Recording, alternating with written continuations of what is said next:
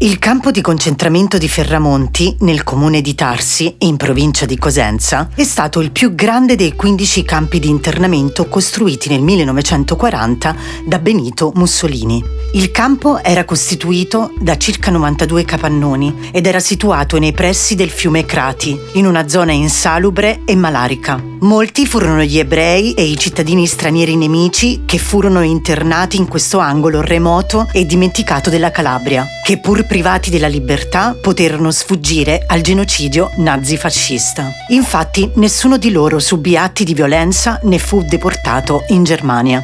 Gli internati ebbero assistenza dall'ente di assistenza ai profughi delle comunità ebraiche e la solidarietà non solo degli abitanti di Tarsia, ma anche del personale militare italiano addetto alla sorveglianza del campo. Fu il primo campo di concentramento per ebrei ad essere liberato dagli inglesi nel 1943. Dopo la liberazione rimase aperto come campo a conduzione ebraica e fu chiuso dopo la fine della guerra. Dagli anni 60 in poi il campo è stato smantellato smantellato e l'intera area è stata destinata alle attività agricole locali. Nel 2004, fuori dal perimetro del campo, è stato inaugurato il Museo della Memoria Ferramonti di Tarsia, che conserva la documentazione sugli anni di attività del campo di Ferramonti, con l'intento di conservare la memoria storica affinché tali barbarie non possano ripetersi mai più.